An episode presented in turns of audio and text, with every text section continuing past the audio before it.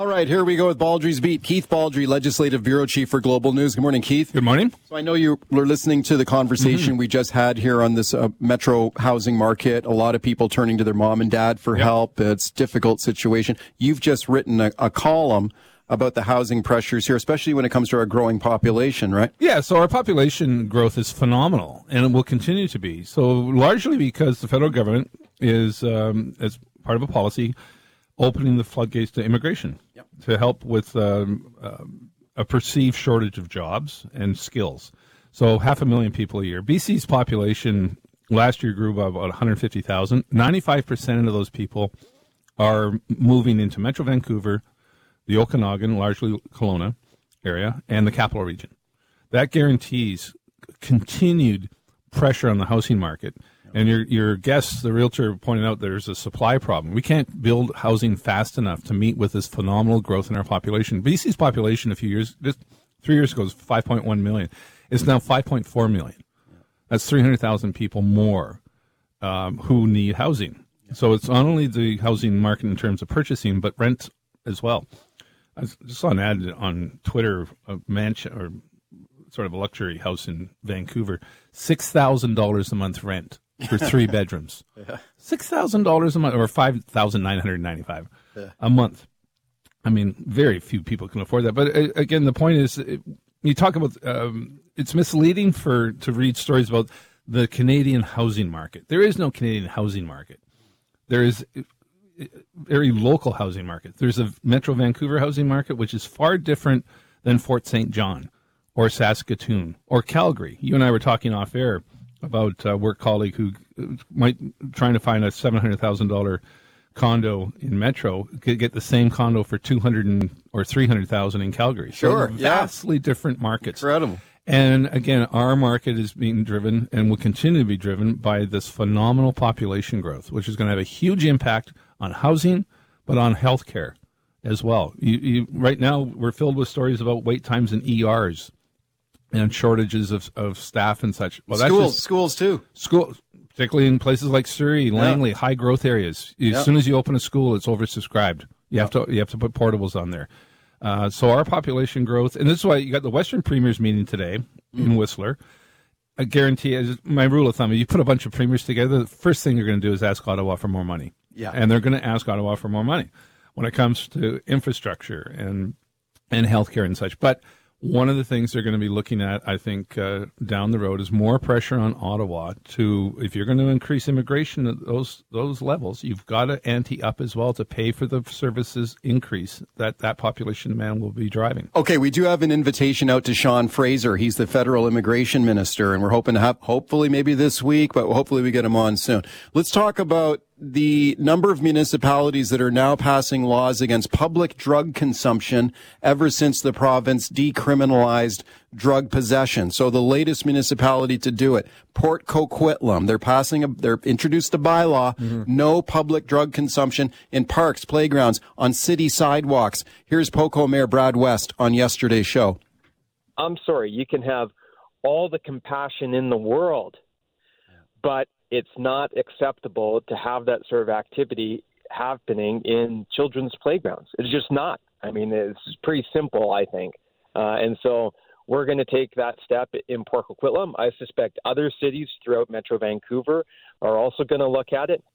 Your thoughts? Well, we're waiting to hear from uh, the provincial government what they're going to do. David Eby promised some action on this front. He said he would he was sympathetic with municipalities who were uh, expressing concern about this and said they would do something about it. Well, the House is not in session, not going to sit again until October. Not sure whether a provincial law is needed or whether they can do something through regulation, through a cabinet order. But we're still waiting to see what the province is going to do here. So Brad West and Poco, the latest, and I think there's going to be more. You think there'll be more in Metro Vancouver past similar bylaws? I think so. Yeah. I think so. Um, this is uh, the, one of the unintended consequences of decriminalization. In fact, the whole decriminalization initiative I think is going to undergo some changes. And Eby and his colleagues have signaled this. He now calls it an experiment, yeah. which really wasn't the language that was used at the beginning. It was seen as the answer to things. Yeah.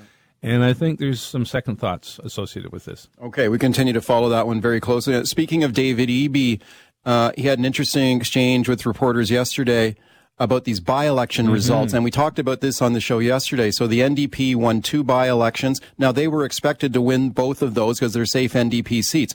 But the interesting thing here was the collapse of support for the BC United Party, formerly the BC Liberal Party, the rise of the BC Conservative Party. Yep maybe stealing votes. I mean, that's this has got to be wonderful news for the NDP, which sets the stage for an early election. Right. Which so was a question put to Eby. He was asked yesterday, "Would you, yeah, would you call a snap election here? Take advantage of this." Here's what he had to say. I'm not uh, interested in an early election. Uh, we won't be calling an early election. We're going to go to the fixed date uh, election. And the reason for that is uh, our province faces some big challenges. And, uh, and again, I, I, was out on the streets with, uh, with Joan uh, with Ravi. Uh, we talked to a lot of people. Uh, not one person said, uh, I really hope you call a general election soon. yeah, I think you can take that to the bank. I've never thought he was going to call an early election. I think that was a very definitive statement that would be thrown back at him were he to call an early election. Yeah. One of the arguments I've heard from from the pro early call is, oh, you know, catch BC United while they're weak, they're disorganized, the brand isn't known.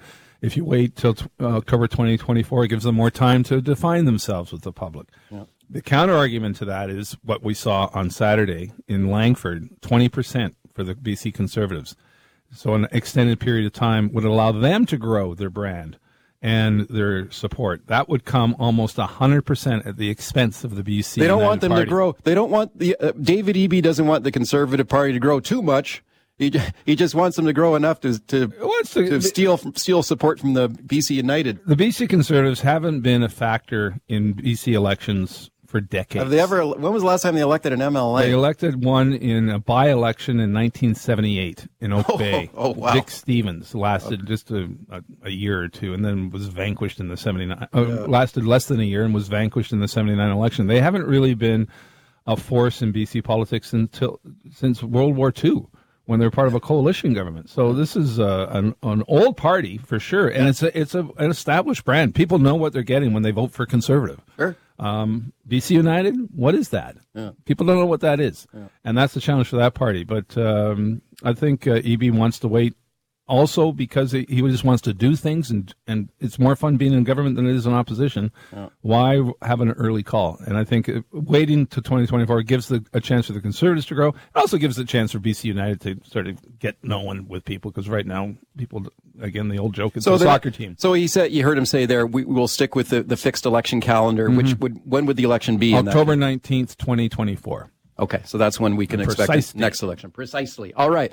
Uh, real quickly, Donald Trump, so under indictment on the document uh, case, and still riding high in the polls, though, for the Republican nomination for president. Polls, yeah. And here is Trump talking about the indictment against him. L- listen to how he frames this and listen to the reaction of his supporters here.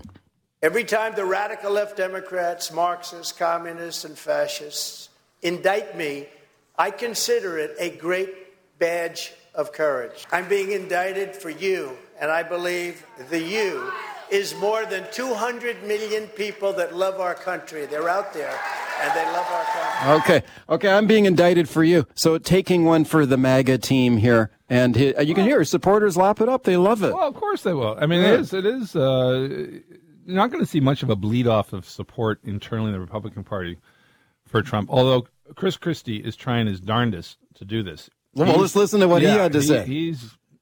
Let's listen to Christie here, the former New Jersey governor challenging Trump for the nomination. Let's listen. This guy offered me White House chief of staff, and then was on a podcast yesterday saying he never trusted me. Well, what does that make him? A liar or an idiot? It's one or the other. Because if you offered me chief of staff and you never trusted me, then you're an idiot. And if you did trust me enough to offer me chief of staff, then you're a liar. Either way, I don't think that's the kind of person we want behind the desk in the Oval Office. Okay, so the gloves are off with Christie going after Trump here, but it doesn't seem to be re- resulting in a big groundswell of support for him, though. No, um, not yet. We'll see. The Republican yeah. Party's uh, in disarray, but there is this cluster around Trump that's just not going away. I mean, the more he's indicted, the more support uh, yeah. he has amongst these people. I mean, there is a group of people in the Republican Party who view this as a some sort of conspiracy to yes, take the out their state. guy. Deep yeah, state. Deep state. Yeah. Uh, Christie, I don't think he has any any choice but to to come off with the gloves off. He's got to take them on. He's got to use strong language. He has to sort of get the attention of people and convince them that Trump is a disaster waiting to happen, and that he's unelectable as president. So it's going to be a really nasty primary season. Yeah. Okay. Phone Looking me- forward to it. Let's go right to your phone calls. Corey and Burnaby. Hi, Corey. Go ahead. Oh, hey guys, how you doing? Good. Uh, just very quickly here, I was over on the island last week uh, for first time in a long time. It was abs- I went to visit a friend in Sooke and the whole region. It was absolutely mind blowing. Uh, one minute you're driving down a country road, and then the next minute you're like driving in Los Angeles. Yeah. It's just unreal. So I came home to Burnaby on Sunday night. I'd had a couple of beers, and I had an epiphany that I was going to move to the island, uh, rental. Yeah. And my idea was to maybe get some ramshackle old house in Saanich, Yeah. out in the boonies. Okay. I know you know the punchline here. Um, not going to happen. No, I mean it's expensive as hell out No, there the capital too. region is no different than Metro. I mean, it's slightly cheaper, but Yeah, not very, slightly. It's not. It's not affordable. no, Uh, you mentioned Sooke out in the, you know, maybe you could get something out there. maybe out there, but even out there is pretty expensive. you Yeah. know? And when you say the boonies of Saanich, Saanich ain't the boonies anymore. no, no, Saanich is expensive. Yeah. Um, it's beautiful, like you said, but No, the capital is a very desirable place to relocate, and we've had a number of people sell their three million dollar homes in Metro and relocate here. I've got Yeah. some neighbors who've done that, but Yeah. That's happening with less frequency because the homes in the capital. You sell your And three pop- million dollar home, you can buy maybe a two and a half million dollar home. and population is increasing rapidly in the capital too. Like too. I say, 150,000 people a year in BC, 95% in Metro, the capital, and the Okanagan. yeah, Rick in Delta. Hi, Rick. Go ahead.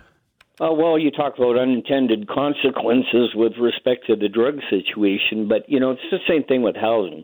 My uh, my MLA, Ravi Kahlon, the housing minister, they bring in this no uh, rental restrictions, and now I I know two young people that are looking to bust the nest, move into their first place, and they're competing with investors that are writing uh, all cash, uh, subject free offers, and they're just they can't they can't compete with that. You know, and then you have Ravi Kahlon again, who's on uh, NW saying, "Yep, we've got to make housing more affordable to keep our young people from moving away." Well, they've just knackered them. Yeah, because And, uh, okay, so you're saying that because the government said you're not, you every condo, every strata unit must be available to rent out if the owner wants to rent it out. You're saying that makes these condos more afford more attractive to investors.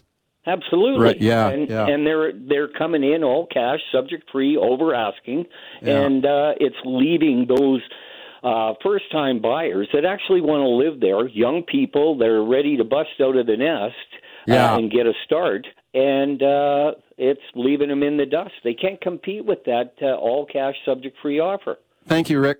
I'm not sure. That, well, I know that doesn't happen everywhere because I know young people who- who have bought into the condo market and weren't faced with that. However, he raises a good point, and you recall the legislation was brought in last November Yeah. very quickly. You know, very minimal debate on it. Already amended in the next session in in the spring, and I I would expect this ongoing amendments to this to legislation affecting housing, condos, and such.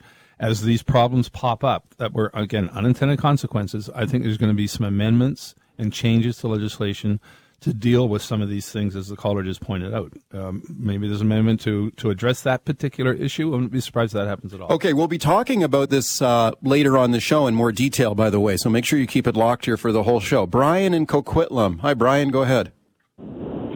Hey, Mike.